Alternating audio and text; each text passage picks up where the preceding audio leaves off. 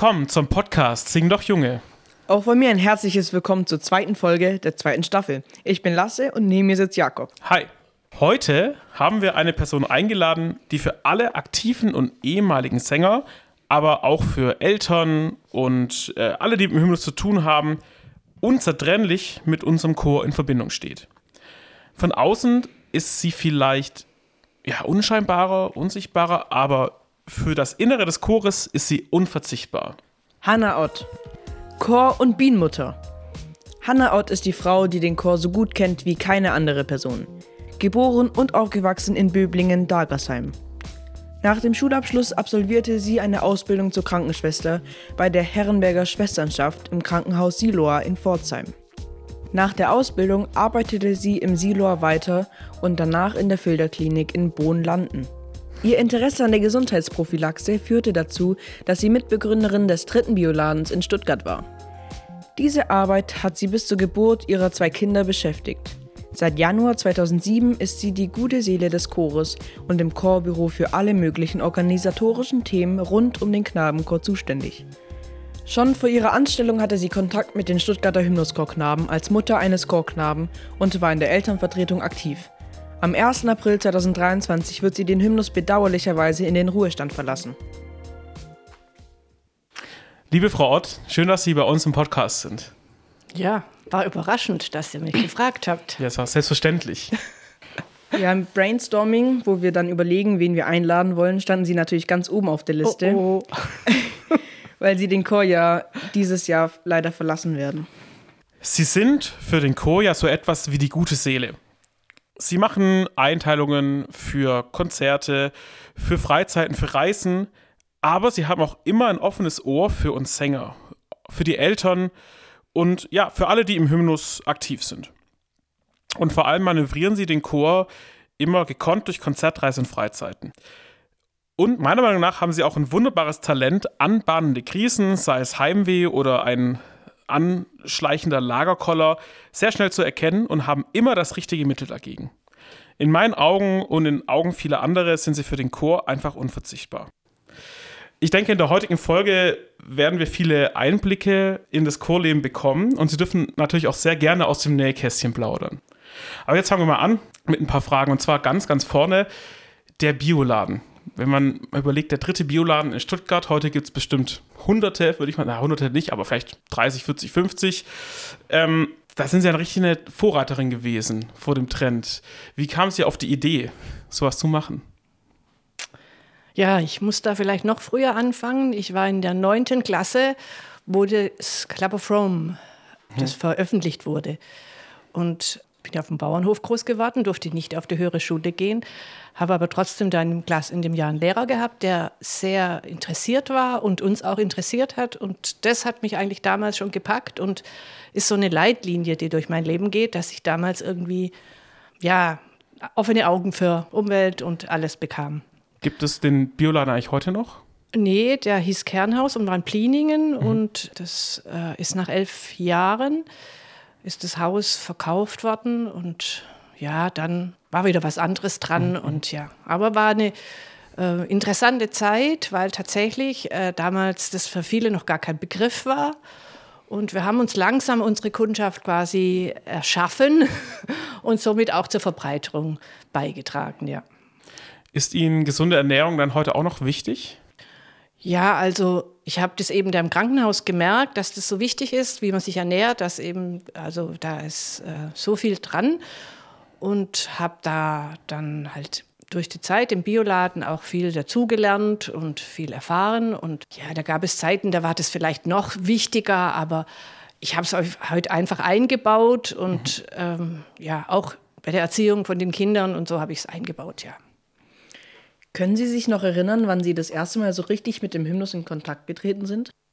Ja, also das war natürlich durch meinen Sohn Jonas, der von der Schule kam und gesagt hat, dass der Chorleiter von dem Hymnuschor da war und er vorgesungen hat und dann kam die Postkarte und ich habe den Hymnus schon gekannt durch Schallplatten und so wie man halt, wenn man in der evangelischen Kirche aktiv und aufgewachsen ist, hat man den Hymnus gekannt als ganz besonderen Chor und okay, habe ich gedacht, gut. Dann habe ich meinen Sohn hinbegleitet, das weiß ich noch, im kleinen Chorsaal, äh, A-Chor bei Herr Kunz, bin ich da rein und äh, dann ging es los und wir als Eltern durften da dabei sitzen, daneben die erste Stunde. Und sofort habe ich den Eindruck gehabt, das ist ein richtig guter Platz. Und ja, hat sich bestätigt. Was fällt Ihnen noch so spontan ein, wenn Sie an diese Zeit zurückdenken? Ja, dann durch den, das Singen von meinem Sohn ist und die Konzerte bin ich natürlich da tiefer eingestiegen, habe ich äh, viele Konzerte, auch wir sind auch, ich bin auch manchmal irgendwo mit hingefahren, um den Zart zu hören. Das Jagsthausen war ich zum ersten Mal, war ich vorher auch noch nie. In Ochsenhausen hat, haben, die, haben sie das Requiem aufgeführt, ja, und da bin ich auch hingefahren. Und so bin ich schon quasi äh, schon vor äh, meiner Tätigkeit im Chorbüro hm, schon ziemlich verwachsen worden mit dem Chor und habe dann angefangen, äh, Sommerfeste zu organisieren mit der Elternschaft und so. Ja, also mein Leben ist mehr bestimmt worden durch den Hymnus, ja, doch.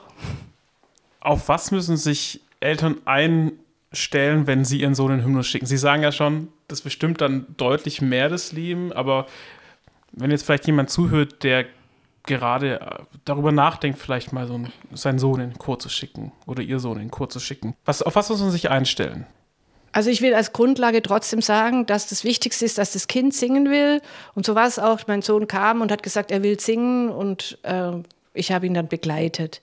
Und natürlich gibt es äh, Tage, wo das Kind, kein, wo der, mein Sohn keine Lust hatte, wo er ja, vielleicht lieber was anderes gemacht hätte. Und da ist dann schon die Aufgabe der Eltern, habe ich es auf jeden Fall so gesehen, das zu ja, aufzumuntern, auch mal sagen, okay, dann fahre ich dich halt heute, heute muss man nicht mit dem Bus fahren. Also das Unterstützende ist schon sehr wichtig und ähm, natürlich äh, muss man auch selber als Eltern die Bereitschaft haben, bei den Konzerten, die Konzerte zu besuchen, sollen Spaß dran finden und also bei mir war das auch so, dass ich dadurch die Chormusik, äh, tiefer in die Chormusik eingestiegen bin und mehr darüber erfahren habe. Und das ist natürlich ideal, wenn einem das Spaß macht und die Familie da auch davon einen Gewinn hat, ja. Weil äh, es ist schon so, dass ab dem Moment, wo Jonas im Chor war, ich an Weihnachten war bestimmt mhm. von ähm, Weihnachtsoratorium, auch die Sommerferien. Ähm, einmal, da war eine Hochzeit, dann habe ich seinem Sohn gesagt, ja, nee, aber du bist ja für die Freizeit angemeldet. Das geht halt leider nicht. Da kannst du jetzt nicht einfach zwischendrin weggehen, da bleibst du jetzt in der Freizeit. Also man muss so ein Balance finden zwischen, dass man das unterstützt und ja, trotzdem auch immer so die Freude unterstützt, vor allem, ja. Ja. Können Sie sich an eine Sache, an ein Erlebnis erinnern, in der Zeit als noch Mutter im Chor, wo Sie sagen, das, ist, das bleibt mir für immer in Erinnerung? Hm, das waren viele Momente.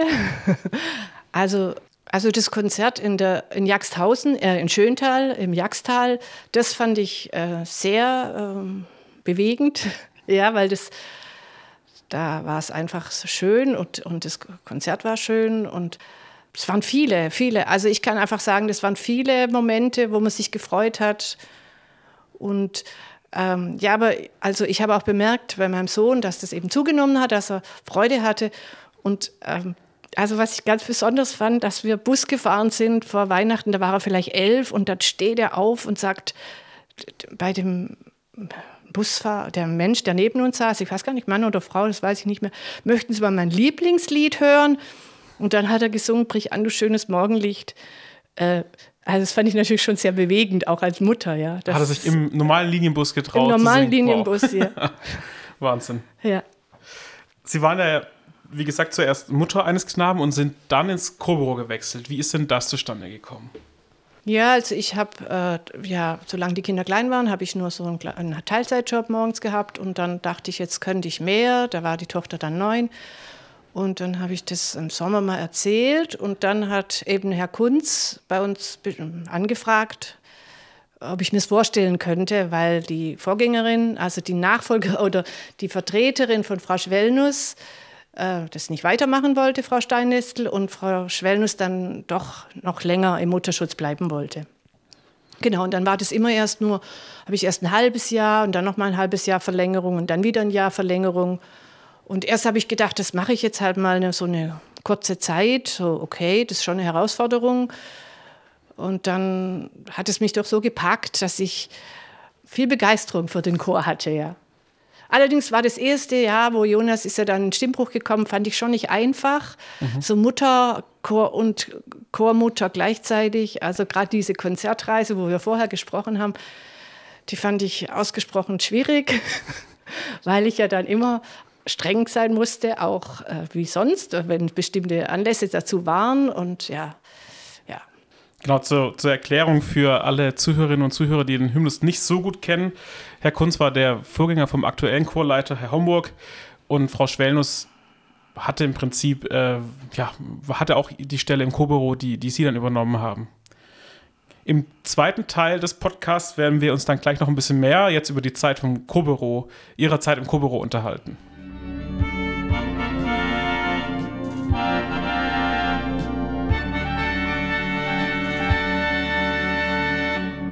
In der Mitte des Podcasts spielen wir immer ein kleines Spiel. Heute haben wir uns wieder für entweder oder entschieden. Also Sie bekommen gleich äh, Entscheidungsfragen gestellt und beantworten die dann ganz intuitiv, zum Beispiel Porsche oder Mercedes und dann, ja. Und danach kommt, danach kommt sofort die nächste. Genau, wir lesen die Fragen nacheinander vor. Sie sind manchmal auch ein bisschen fies, kann ich sagen. Also jetzt nicht alle, aber ähm, ja, manchmal muss man kurz drüber nachdenken, aber trotzdem schnell antworten. Dann fange ich mal an, oder? Genau, Lasse, dann fängst du mal an. Kaffee oder Tee? Tee. Weihnachten oder Ostern? Ostern.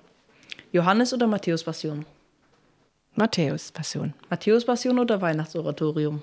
Matthäus Passion. Stuttgart Ost oder Stuttgart Nord?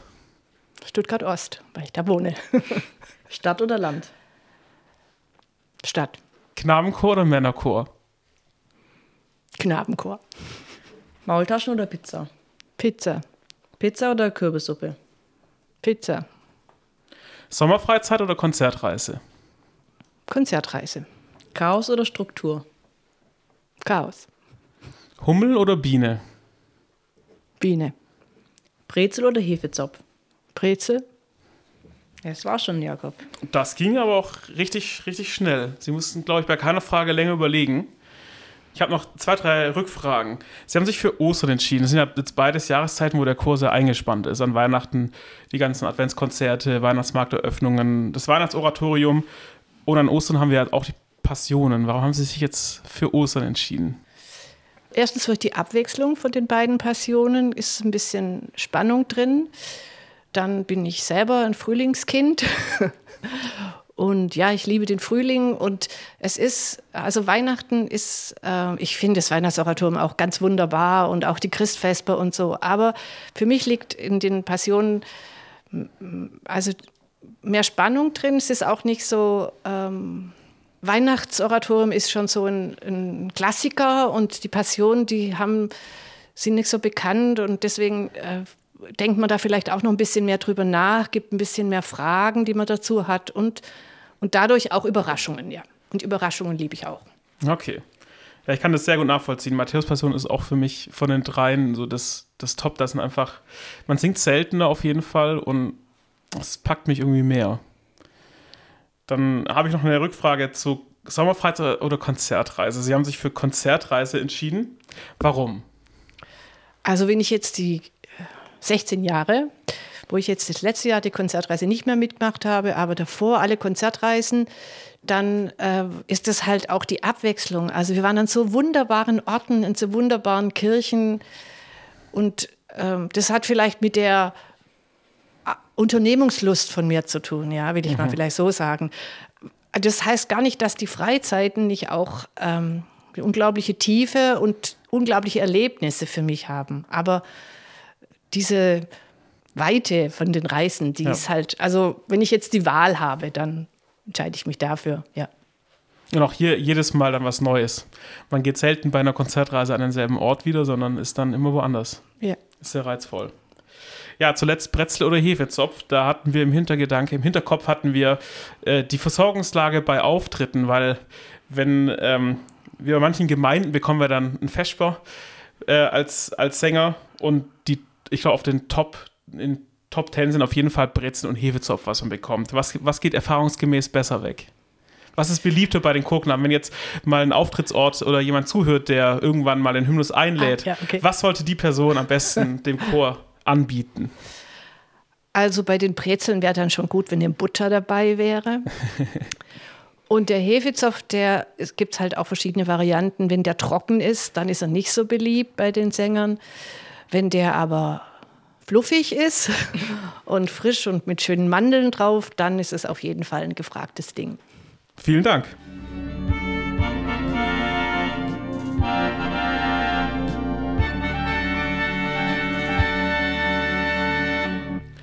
Sie haben ja unter dem Chorleiter Herr Kunz im Chorporo angefangen. Können Sie beschreiben, was sich über die Jahre verändert hat? Nicht nur durch den Chorleiterwechsel, sondern einfach so. Sie waren eine lange Zeit da. Was hat sich im Hymnus verändert? Also ich, ich kann schon sagen, dass in den Jahren, wo ich da bin, über die das G8, zum, also Wechsel vom G9 zum G8, das hat eine große Veränderung, also das habe ich deutlich gespürt. Aber auch eine Veränderung, dass die Jungs mehr digital unterwegs sind. Das verändert die Mentalität insoweit, dass man einen weiteren Blick hat, aber auch ähm, die Verbindlichkeit ein bisschen zurückgeht. So kann ich es vielleicht bezeichnen, ja. Ja, mir stellt sich gerade die Frage, was so eigentlich die Aufgaben für Sie sind im Hymnus. Also ich finde den Platz, den ich oben habe in dem Chorbüro, den finde ich jetzt so richtig gut gewählt, weil ich da ähm, sowohl die Sänger, die zur Probe kommen, betreuen kann und auch den Überblick habe, wer alles kommt. Außerdem mit der Chorleiter, äh, das ist vielleicht noch das Erste, der kommt zuerst vorbei, da besprechen wir bestimmte Dinge, dann kommen die Sänger. Dann kommen die Stimmbildner, mit denen das koordiniere ich auch, und die Eltern. Und das ist eigentlich schon der Rahmen, in dem das meiste stattfindet. Es klingt jetzt wenig, aber das, ähm, da es viele Sänger sind äh, und Wechsel stattfinden von in neue Chorgruppen und Vorsingen in den Schulen und so, also ist es schon viel zu tun. Ja, man sieht es, äh, wenn man das, äh, ins Chorheim hochkommt, die Treppe, dann sieht man immer sie als erstes, man Ja. durch, durch den Gang. Das stimmt, ja. Das ist ein gut gewählter Platz. Ja, den habe ich, also wo wir umgebaut haben, habe ich gesagt, das, der ist der richtige Platz für diese Arbeit. Und wenn wir uns jetzt mal vorstellen, dass ein Konzert in Esslingen ansteht, was müssen Sie alles vorbereiten? Ja, also im Vorfeld schaue ich mir immer die Projekte an und etwa zwei Monate vorher äh, muss man recherchieren, wann kommen die Sänger dort an, wie können sie da hinkommen. Dann gebe ich ihm Herr Homburg eine Einteilung, eine Blanko-Einteilung, damit er die Sänger einteilt. Dann erstelle ich den Einteilungsbrief, der jetzt seit ein, einigen Jahren schon per E-Mail verschickt wird. Und dann gibt es manchmal Rückmeldungen, dass jemand da nicht kann. Dann muss man jemanden nacheinteilen. Dann ist der Tag da, wo wir das Konzert haben. Dann begleite ich die Sänger, zum Teil mit öffentlichen Verkehrsmitteln, zum Teil dann kommt der Bus ab Chorheim. Wenn wir ankommen, äh, muss man schauen, wo ist der Aufenthaltsraum, wo ist die Toilette, wie äh, ist alles aufgestellt, wer ist äh, für was zuständig. Äh, dann ist erst die Anspielprobe, dann in der Pause haben alle was zu essen, zu trinken. Äh, dann nach dem Konzert äh, wieder, dass alle wieder mitkommen, entweder im Bus oder mit öffentlichen Verkehrsmitteln abgeholt werden. Und dann am Chorheim, wenn wir da ankommen, auch nochmal schauen, dass alle richtig wieder zu Hause ankommen. Das ist ein kleiner Abriss, wie das äh, so läuft. Und manchmal ist es ganz schnell hintereinander und dann muss man ganz viele E-Mails verschicken, weil das jetzt gerade so eine Saison ist. Und manchmal ist es nicht so viel. Das ist auch die Abwechslung. Was sind denn die schönsten Momente in Ihrem Beruf? Ja, da zu sitzen, wenn ein Konzert gut läuft und es himmlisch klingt, das sind natürlich die Top-Momente, Ja, weil man dann auch denkt, okay, das hat jetzt, also es ist ja oft so viel Probe und so viel Arbeit, also auch von den Sängern. Also ich, ich sehe oft, äh, meine Augen gehen dann, also es geht durch die Sänger durch und ich erlebe diesen Schweiß und die, die proben müssen, lebe ich so mit. Und wenn es dann das Konzert schön läuft, dann ist es natürlich, also das kann man schon sagen, das ist dann schon der Höhepunkt, ja. Aber natürlich auch, wenn neue Sänger kommen und begeistert sind, wenn man jemanden, der geschwächelt hat, wieder zurückgewinnen konnte, wenn man Eltern, die auch skeptisch waren, dafür begeistern kann und so. Es gibt viele Momente, ja, die schön sind. Und was sind vielleicht die eher anstrengenden Momente? Ja, das ist ja, das ist Hand in Hand. Also so, äh, wie gesagt, das durchzuhalten zusammen mit den Sängern, die vielen Proben, auch manchmal ein früh, frühes Ankommen für eine lange Anspielprobe, manchmal auch ein Weg noch dahin, der anstrengend ist. Das ist, kostet Kraft, das irgendwie mit, zusammen mit den Sängern durchzustehen. Ja, ich stehe einfach so dazwischen. Ich sehe die Eltern, ich sehe den Chorleiter, ich sehe die Stimmbildner.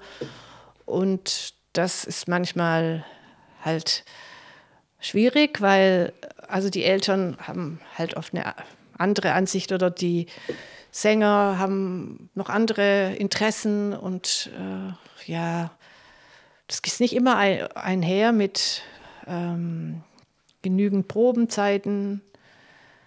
Und ja, das ist, glaube ich. Äh, Man muss versuchen, die verschiedenen Perspektiven irgendwie zusammenzubringen. Ja, ja, genau. Ich glaube, das, das, ist, Ja, ja. Also man hört auch in dem, wie ich das versuche zusammenzubringen, ja. mit äh, verbal gerade. Es ist sehr schwierig, das kann ich mir vorstellen. genau, ja. so, so ist es, genau so ist es, dass ähm, ich auf jeden Fall voll dahinter stehe, dass es äh, genug Proben geben muss für eine gute Aufführung, äh, für eine künstlerische Qualität, äh, braucht es äh, regelmäßige Probenteilnahme.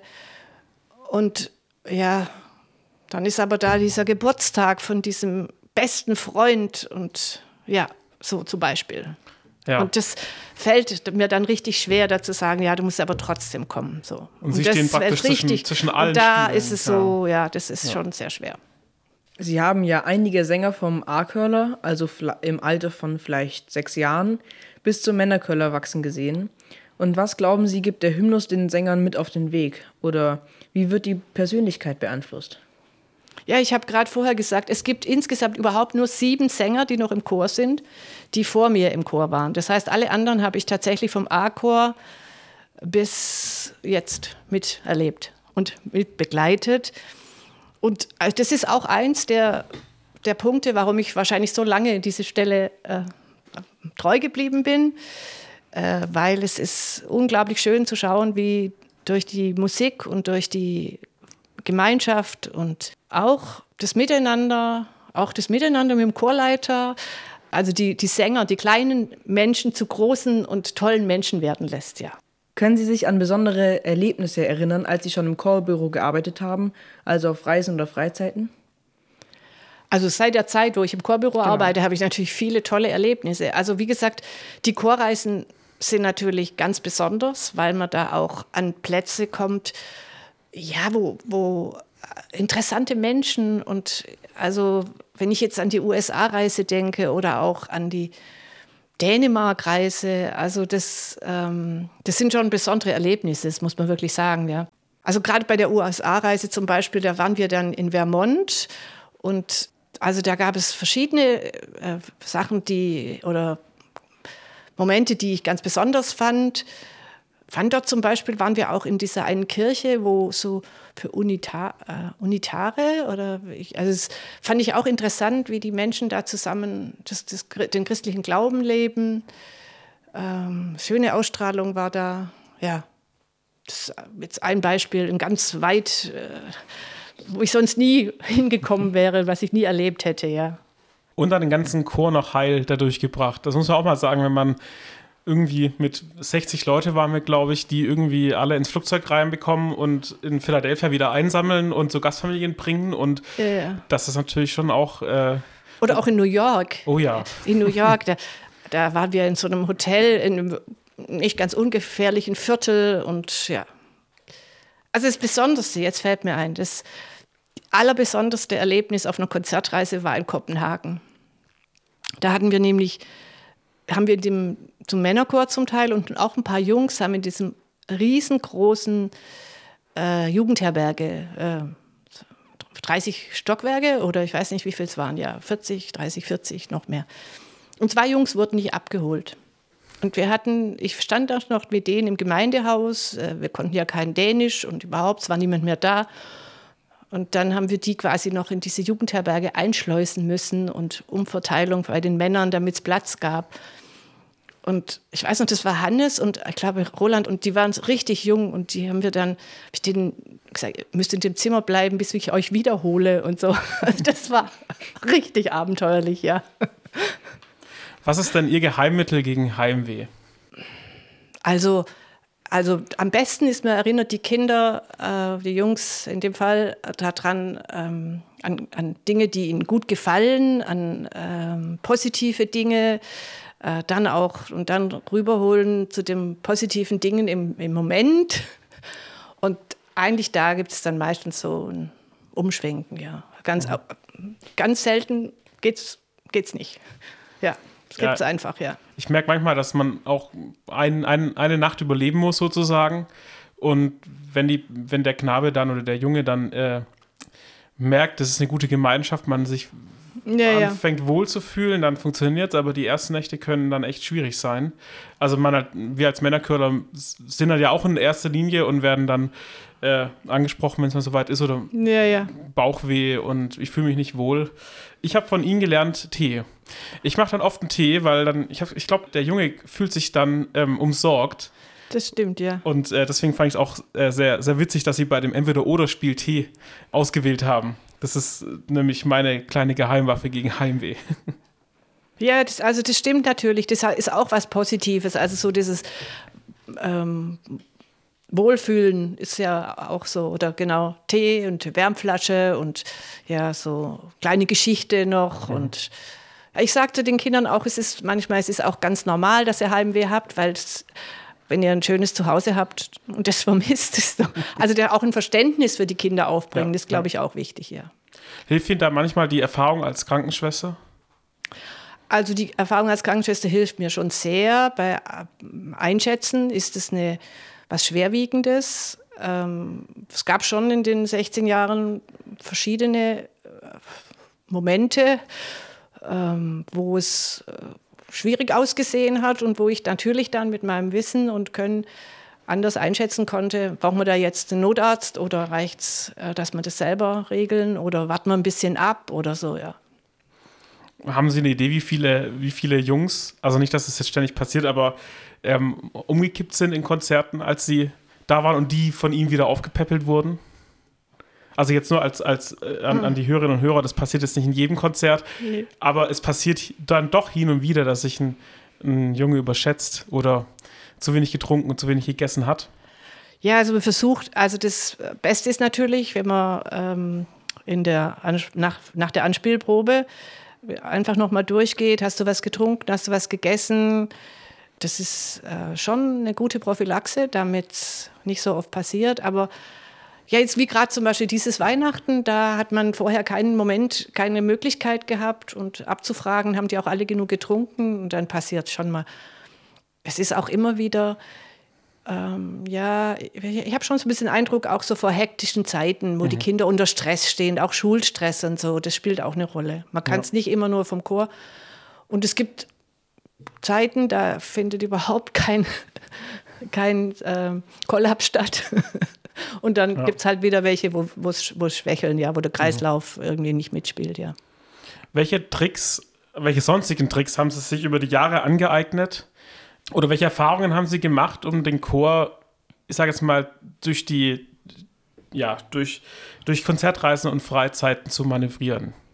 Also eigentlich ist es so diese Mischung aus ein gutes Verständnis äh, für alle und zu wissen, was nötig ist. Und das bedeutet, dass man dann auch ganz klare Ansagen machen muss, da auch nicht davon abrücken darf und aber immer Gutes im Blick haben, wer braucht was und mhm.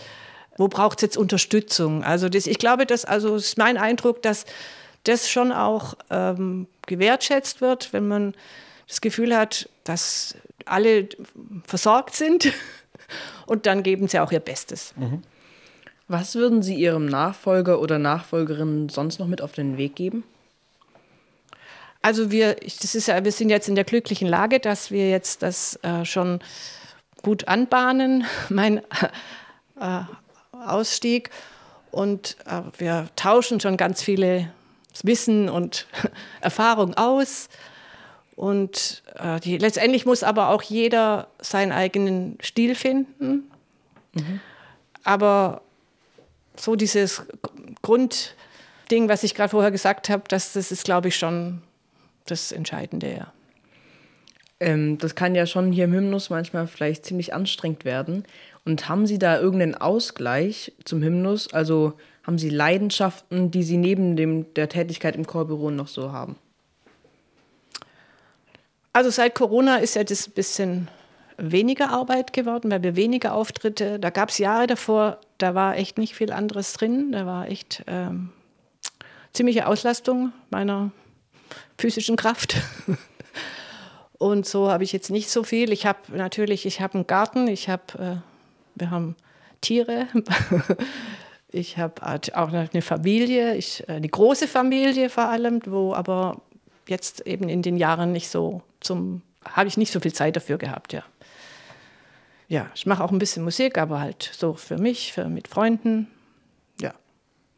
Welche Tiere haben Sie denn? Also wir haben ein paar Bienen, nicht so viele, das, die Milbe hat so ein dezimiert und wir haben äh, Schafe. Oh. Kamerun-Schafe. Das heißt, Sie machen auch Schafskäse oder Nein, nein, Milch? die sind so, die sind Ach, die so Wildtiere okay. da, ja, ah, ja. okay. Ähm, auf was freuen Sie sich am meisten noch in, im Ruhestand? Ja, also ich, äh, ich werde den Chor vermissen, aber es gibt eben, es gibt äh, schon auch Sachen, die ich jetzt nicht so machen konnte und das werde ich dann schon wieder mehr in Augenschein nehmen. Und ich habe keine festen Pläne, ich habe nichts, ich lasse es jetzt einfach auf mich zukommen. Und dann kommt der Sommer, wo ich dann einfach mehr im Garten mache oder mal ein bisschen mehr wander oder reisen oder ja. Aber ich lasse es auf mich zukommen. Ja, und jetzt kommen wir auch schon zur letzten Frage. Gibt es denn was, was Sie vermissen werden, wenn Sie nicht mehr regelmäßig im Hymnus sind? Ja, ich, pff, selbstverständlich werde ich den Chor vermissen. Ist dieses lebendige ähm, Gewusle mit so vielen freundlichen kleinen und großen Menschen, die hautnah, das hautnahe Erleben von dem, wie, wie ein Lied entsteht, wie ein tolles Stück entsteht, das ist eine ganz tolle Sache, das werde ich vermissen. Ähm, auf jeden Fall, ja. Liebe Frau Ott, vielen Dank, dass Sie bei uns im Podcast waren und, und äh, sich Zeit genommen haben für uns. Vielen Dank auch von mir. Ähm, haben Sie noch etwas, was Sie uns Sängern oder auch Eltern und Mitarbeitern mit auf den Weg geben wollen? Also ich weiß nicht, ich habe es jetzt vielleicht nicht genug betont, aber ich bin wirklich glücklich, dass ich diese Jahre im Chor verbringen durfte und so viele, wirklich so viele nette Menschen kennengelernt habe. Ja, und ich wünsche natürlich dem Chor, dass es weitergeht, gut weitergeht. Jetzt bereiten wir wieder ein Vorsingen vor, was ja über Corona nicht so wirklich möglich war, dass wieder viele Sänger aus den Schulen beim Chor anfangen und der A- und der B-Chor wieder stärker wird. Das ist natürlich ein ganz, ganz wichtiger Wunsch von mir. Und ja, alles Gute dem Chor. Ich glaube, Sie sind auf jeden Fall immer willkommen, egal ob mal so vorbeischauen in Konzerten, in Gottesdiensten. Und der Chor wird es ja auch vermissen. Ich glaube, das, das sind wir uns einig. Ähm, ja, und damit verabschieden wir uns jetzt erstmal äh, vom Podcast. Sie sind ja noch bis zum 1. April hier. Und damit sage ich Tschüss. Tschüss. Ja, ich bedanke mich auch, dass ich bei euch sein durfte. Es war jetzt doch ganz schön. und auch verabschiede ich mich hier.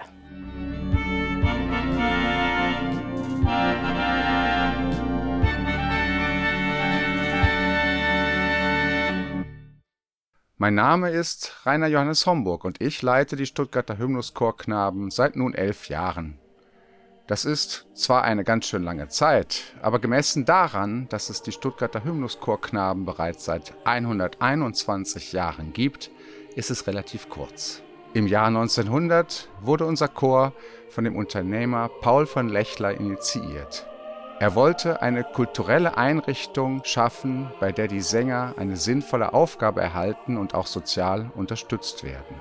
Der damalige württembergische König Wilhelm II. wurde darum sehr schnell zum wohl berühmtesten Fan unseres Chores. Angefangen hat es mit ungefähr 20 Sängern. Inzwischen, 120 Jahre später, sind es etwa 200 aktive Sänger im Alter von 5 bis 30 Jahren. Dass wir Kulturbotschafter der Stadt Stuttgart sind, wird den Sängern und mir jedes Mal aufs Neue bewusst, wenn wir auf unserer jährlichen Konzertreise sind. So sangen wir 2014 in Boston und New York an der amerikanischen Ostküste, zwei Jahre später dann in der bekannten St. Paul's Cathedral im Herzen Londons. Wenn ihr durch diesen Podcast Lust auf Knabenchormusik bekommen habt, dann verfolgt gern unsere Arbeit auf unseren Social-Media-Kanälen. Wir hoffen euch bald wieder in einem unserer Konzerte begrüßen zu dürfen. Verabschieden wollen wir uns nochmal mit dem herzlichen Dank an den Förderkreis, der uns finanziell unterstützt hat bei der Anschaffung von Mikrofonen und so weiter. Und folgt uns auch einfach auf Instagram unter adhymnus-chorknaben. Dort könnt ihr uns Feedback per DM senden oder unter podcast.hymnus.de könnt ihr uns auch eine E-Mail senden. Vielen Dank fürs Zuhören. Machen Sie es gut und bis zum nächsten Mal. Ciao. Tschüss.